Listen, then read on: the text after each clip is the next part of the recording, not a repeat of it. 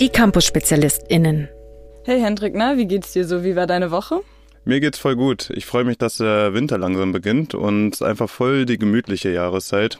Verbringen die voll gerne mit Tee oder schönen Büchern oder einer warmen Decke zu Hause. Aber wie war deine Woche so? Irgendwas Spannendes erlebt? Auch meine Woche war auch ganz gut. Das Semester hat soweit wieder gut begonnen und ich genieße es, so vielen Menschen auf dem Campus zu begegnen. Ich hatte die Tage irgendwie eine ganz spannende Begegnung, die wunderbar zum Thema der heutigen Folge passt. Wir haben so ein bisschen uns darüber unterhalten, was wir beide so machen, und ich meinte, dass ich soziale Arbeit studiere, und die Antwort darauf war so: Ah, na dann wirst du wohl später im Jobcenter arbeiten. Ja. Das ist doch richtig. Das oder Erzieherin. Andere Berufsmöglichkeiten gibt's doch gar nicht, oder? Ich finde es irgendwie voll spannend, wie viele Menschen nicht wirklich wissen oder einfach keine Vorstellung davon haben, was SozialarbeiterInnen eigentlich so machen. Und ich muss schon noch sagen, bevor ich angefangen habe zu studieren, war mir das eigentlich auch noch gar nicht so wirklich klar. Ja, die erste Assoziation, die Menschen häufig mit sozialer Arbeit haben, ist so, naja, soziale Arbeit hilft halt Menschen. Ja, das stimmt. Das ist so eine richtig typische Assoziation. Aber wirklich eine konkrete Antwort ist das ja auch nicht. Und genau deshalb quatschen wir in unserer heutigen Folge darüber, was soziale Arbeit denn jetzt eigentlich ist und was soziale Arbeit macht und was es eigentlich mit diesem Helfen auf sich hat. Genau. Aber erstmal noch kurz zu uns. Wir sind Lotte und Hendrik und studieren beide Soziale Arbeit im 3. Semester an der Fachhochschule Potsdam. Und wir freuen uns riesig, dass ihr heute wieder eingeschaltet habt bei den Campus-SpezialistInnen der FH Potsdam. Sag mal, Lotte, was ist denn eigentlich Helfen so für dich? Oh, ich musste als erstes an sowas denken wie mal was tragen, jemandem beim Umzug helfen, anderen etwas erklären. Also irgendwie so Kleinigkeiten, bei denen ich halt irgendetwas für jemand anderen mache. Okay, aber warum mache ich dann ein 3-jähriges Studium, wenn soziale Arbeit nur Menschen hilft? Klingt ja ein wenig so, dass ich eher Fitnessstudio aussuchen müsste, um all die Kisten bei den Umzügen zu tragen. Naja, genau, da wird ja auch deutlich, dass diese Annahme, dass soziale Arbeit nur Menschen hilft, der sozialen Arbeit einfach nicht gerecht wird. Aber worin unterscheidet sich denn jetzt alltägliche Hilfe von SozialarbeiterInnen, die Menschen helfen? Oder warum helfen SozialarbeiterInnen denn überhaupt immer Menschen? Wir haben euch ein paar Beispiele mitgebracht, damit soziale Arbeit vielleicht ein bisschen greifbarer wird. Gleichzeitig soll es aber auch die Komplexität verdeutlichen. Wir haben aber ja nun mal nicht die Zeit, eine ganze Wissenschaft in all ihrer Tiefe zu erklären in einer Folge. Ja, deswegen studieren wir das ja auch. Das heißt, wenn ihr euch noch mehr damit beschäftigen wollt, dann überlegt euch doch mal, ob ihr vielleicht auch an die FH kommen wollt. Genau, und deshalb wollen wir uns mal ein bisschen näher anschauen, was eigentlich unter Hilfe verstanden wird. Was macht eigentlich professionelle Hilfe aus? Und so wollen wir uns dem Wesen der sozialen Arbeit ein bisschen annähern. Ja, dann lass uns doch mal direkt mit einem Beispiel starten. Was fällt dir denn ein, was soziale Arbeit ist und vielleicht nicht so das klassische Bild von Hilfe erfüllt? Finde ich sehr gut. Ich glaube, ein spannendes Berufsfeld, welches ich kennenlernen durfte, war die Jugendarbeit im ländlichen Raum. Im Rahmen eines Seminars haben wir uns angeschaut, wie diese attraktiver für Jugendliche gestaltet werden konnte oder kann. Okay, aber wenn ich jetzt davon ausgehe, dass SozialarbeiterInnen ja Menschen helfen, und warum denn dann Jugendliche im ländlichen Raum? Sind die jetzt irgendwie alle hilfebedürftig? Ja, spannende Frage. Ja und nein, natürlich. Es sind nicht alle Jugendliche im ländlichen Raum als Individuum hilfebedürftig, aber trotzdem sind Jugendliche als gesellschaftliche Gruppe auf Hilfe angewiesen. Das liegt daran, dass sie politisch kaum bis gar nicht beachtet werden. Was meinst du jetzt mit politisch beachtet? Ich versuche das mal anhand von der Städteplanung zu verdeutlichen. Es gibt viele Städte, die vor allem in historischen und kulturellen Gebäude investieren.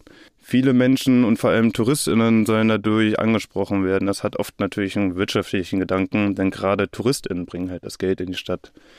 Und leider ist gleichzeitig gehen halt oft dadurch Freiräume von Jugendlichen verloren. Das heißt, alte Jugendclubs, Skateparks oder auch andere Treffpunkte werden eventuell abgerissen oder es werden halt einfach in keine neuen investiert.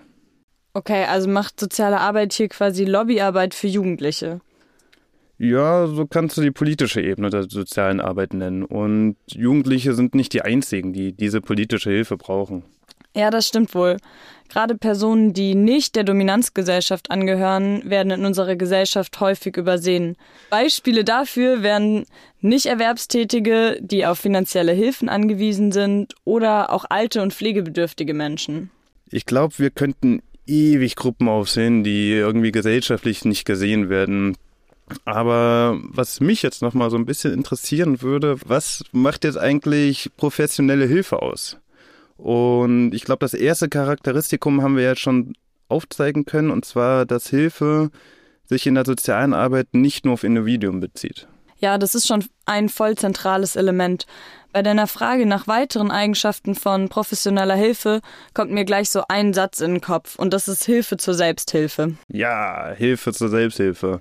Klingt voll schön, aber magst du das vielleicht noch ein bisschen genauer erklären? Ich versuche es mal an einem Beispiel greifbarer zu machen. Angenommen, ein Kind fragt seine große Schwester, ob sie bei den Mathe-Hausaufgaben helfen kann. Klar kann die große Schwester dann einfach die Hausaufgaben machen.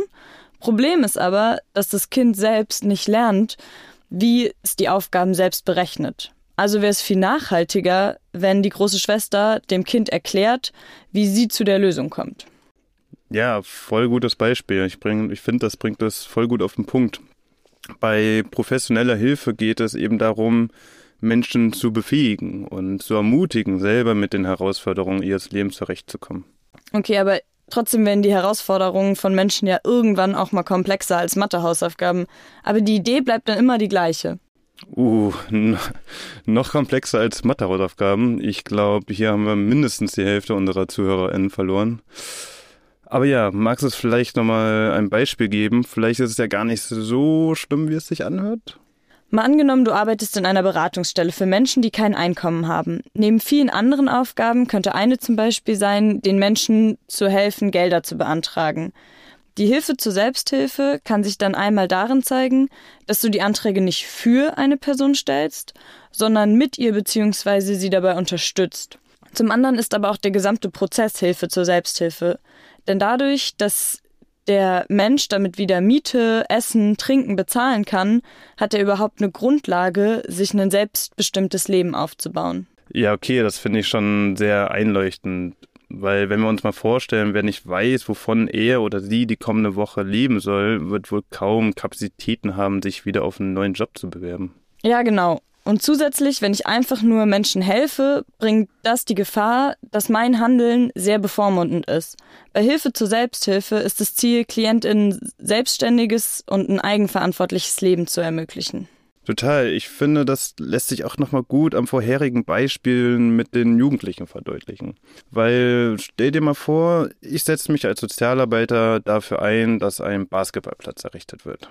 Ja, aber das klingt doch eigentlich gut. Dann hast du den Jugendlichen geholfen, dass sie einen Freiraum bekommen haben, oder etwa nicht? Ja, nicht ganz, weil was ich eigentlich gemacht habe, ist, dass ich ihre Kompetenz und Autonomie untergraben habe, weil ich für die Jugendlichen entschieden habe, was für sie am besten ist, und zwar im Basketballplatz. Aber vielleicht spielt am Ende keine Sau in der Stadt Basketball, und hier kommt Hilfe zur Selbsthilfe wieder ins Spiel. Ich entscheide nicht einfach was, sondern ermögliche den Jugendlichen Mitsprache. So lernen sie sich für ihre Interessen selbst einzusetzen, zum Beispiel in Form eines Jugendparlaments. Ja, voll spannend. Es zeigt auf jeden Fall, dass es bei der professionellen Hilfe darum geht, Menschen zu befähigen, anstatt sie zu bevormunden. Aber jetzt hast du Jugendparlament als eine Möglichkeit zur Beteiligung benannt. Was ist ein Jugendparlament? Das Jugendparlament kannst du dir so vorstellen, dass dort eine Interessenvertretung sitzt, um sich für Wünsche und Interessen und Sorgen der Kinder und Jugendlichen in ihrem Wohnort einzusetzen. Okay, also geht es darum, dass Kinder und Jugendliche quasi eine Chance bekommen, sich Gehör zu verschaffen. Ja, genau. Das ist so wichtig, da die Politik oft Kinder und Jugendliche übersieht. Und wie sieht es dann konkret aus? Jugendliche des Jugendparlaments können an politischen Sitzungen zum Beispiel teilnehmen und über bestimmte Themen mitdiskutieren und im besten Fall sogar mitentscheiden. Sowas trägt unheimlich stark zur gesellschaftlichen Wandel bei und fördert Teilhabe der Jugendlichen. Und des Weiteren hat es auch einen ganz klaren Bildungsfaktor. Jugendliche setzen sich mit der Politik auseinander und lernen, wie sie funktioniert, und erfahren vor allem auch Selbstwirksamkeit. Bildung, Politik und Jugendliche. Sehr wichtiges Thema, wie ich finde. Ich habe gerade ein Seminar darüber und kann mir auch vorstellen, später mal dort zu arbeiten. Was findest denn du daran so spannend?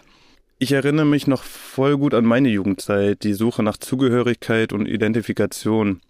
Damals hat mir der Sport ein starkes Gruppengefühl gegeben. Ja, Jugendliche sind irgendwie so eine spannende Zielgruppe, weil sie eben so auf der Suche nach Identität und Zugehörigkeit sind. Und damit Jugendliche auf dieser Suche nicht in ideologische Weltanschauungen abdriften, ist hier Bildungsarbeit und Begleitung auf der Suche nach Identität eine ganz zentrale Aufgabe. Wir haben zum Beispiel in den vergangenen Semestern Seminare wählen können, in denen es um Umgang mit Rechtsextremismus ging oder auch Veranstaltungen zum Umgang mit Verschwörungstheorien. Also haben wir eigentlich ja hier schon die dritte Eigenschaft beschrieben, auf die wir heute eingehen wollen. Soziale Arbeit hat also auch zur Aufgabe, gesellschaftliche Bildungsprozesse zu fördern. Also kann auch politische Bildung und gesellschaftliche Entwicklung ein Teil der sozialen Arbeit und eine Form der Hilfe sein. Ja, voll. Allerdings ist Hilfe ja nicht das Einzige, worum es in der sozialen Arbeit geht. Wie heißt es doch immer so, jede Medaille hat zwei Seiten, heißt es so? Ja, irgendwie so. Ich weiß auf jeden Fall, was du meinst, aber was ist denn dann die Rückseite von Hilfe? Zur Hilfe gehört immer auch Kontrolle.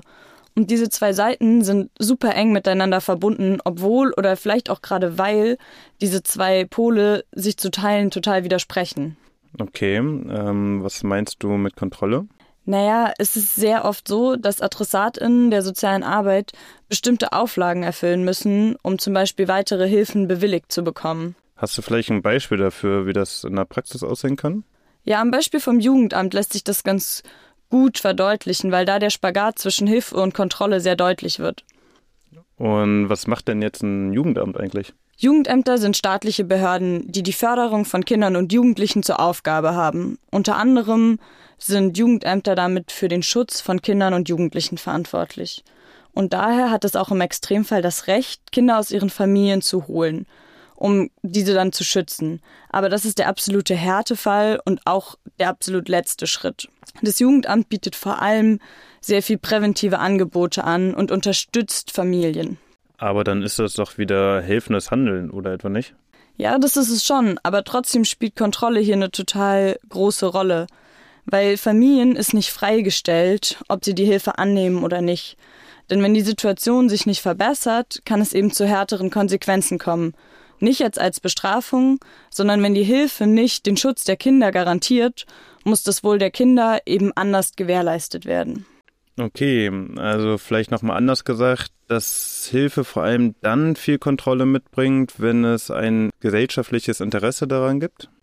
Ja, genau, aber nicht nur ein Interesse, sondern eben beim Schutz von Kindern und Jugendlichen ist diese Kontrolle und Verantwortungsübernahme eine ganz zentrale Verpflichtung von SozialarbeiterInnen. So, jetzt haben wir doch schon sehr abstrakt darüber geredet und gedacht, was eigentlich soziale Arbeit ist. Ich finde, es ist allerhöchste Zeit für ein bisschen Faktenwissen über Brandenburg. Hühner. Oh weh, was kommt denn jetzt? Ich bin ja ein sehr wissbegieriger Mensch und deswegen habe ich mich mal ein bisschen schlau gemacht. Jetzt bin ich aber mal sehr gespannt. Ja, pass auf. In Brandenburg leben nämlich 8.601.900 Hühner. Und jetzt Folgendes. Das durchschnittliche Masthuhn wiegt 2,2 Kilogramm, bedeutet, alle Hühner in Brandenburg wiegen zusammen fast 19.000 Tonnen. Und um das jetzt nochmal greifbarer zu machen und um noch mehr fancy Wissen zu verbreiten, der Eiffelturm wiegt ca. 10.000 Tonnen. Also sind die Brandenburg-Hühner ca. zweimal so schwer wie der Eiffelturm. Jetzt haben wir ja, um soziale Arbeit besser begreifbar zu machen, Beispiele aus der Berufspraxis gewählt. Aber da unser Podcast ja gerade auch für Menschen ist, die sich für das Studium interessieren, lassen wir noch ein bisschen darüber quatschen oder ein bisschen sammeln, wo sich die ganzen Themen in unserem Studium wieder zeigen. Ja, voll gute Idee. Also klar, ihr habt ja schon viel mitbekommen, dass wir recht individuelle Studienschwerpunkte wählen können, aber trotzdem haben wir alle dieselben Vorlesungen als Basis, auf die alles so ein bisschen aufbaut. Wenn ihr jetzt gerade so denkt, Vorlesungen, Studienaufbau, was ist das eigentlich nochmal? Dann hört doch einfach nochmal in unsere zweite Folge rein. Da wird das alles nochmal ein bisschen ausführlicher besprochen. Also was hatten wir denn bis jetzt so an Vorlesungen alles? Psychologie, Soziologie, Recht, Grundlagen der sozialen Arbeit, Sozialpolitik, Sozialforschung. Habe ich was vergessen? Nee, ich glaube, das passt sehr gut. Und Soziologie und Psychologie können, glaube ich, die meisten schon was anfangen mit. Aber was bedeutet denn Recht und vor allem auch Grundlagen? Na, zu Recht gehören 3 Vorlesungen. Bis jetzt. Ja, genau, da kommt noch ein bisschen mehr auf uns zu. Bis jetzt haben wir uns mit den Schwerpunkten Kinder- und Jugendhilferecht, Familienrecht beschäftigt und Sozialleistungen. Aber wie würdest du Grundlagen zusammenfassen? Also es ging zum einen um die geschichtliche Entstehung und Entwicklung von sozialen Arbeit, würde ich sagen. Dann haben wir viel über die Berufsethik gelernt und auch erste Theorien wurden angerissen. Spannend fand ich vor allem auch, dass zu sehen, wie Gesellschaft und Wirtschaft sich auf soziale Arbeit auswirken. Voll gut, ja, so können sich Interessierte sicher schon ein bisschen mehr darunter vorstellen. Deutlich wird auf jeden Fall, dass der Fokus eben gerade so bei dem Basiswissen nicht auf dem Individuum liegt.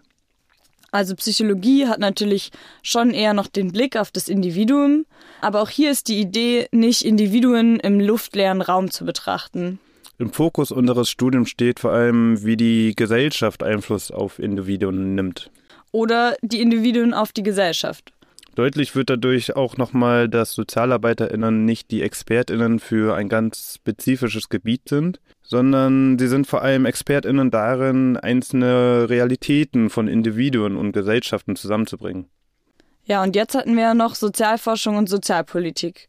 Sozialpolitik, okay, das gehört auch so in den Bereich Basiswissen zu gesellschaftlichem Zusammenleben und politischen Prozessen. Aber was ist mit Sozialforschung? Sozialarbeit ist ja nun mal eine Wissenschaft und wir sind in einer Hochschule. Also gehört hier Forschung auch dazu und ist notwendig und grundlegend, finde ich. Und wenn ihr jetzt so denkt, Forschung, ich bin doch eher so der praktische Mensch, es ist auch ein mega wichtiges und auch ein total praktisches Handwerkszeug. Zum einen für eigene Forschungsprojekte, aber auch generell funktioniert soziale Arbeit, auch wenn wir einen hohen Praxisanteil haben, nicht ohne theoretische Grundlage. Genau. Und ich finde, das ist doch schon mal ein richtig guter Einblick ins Studium.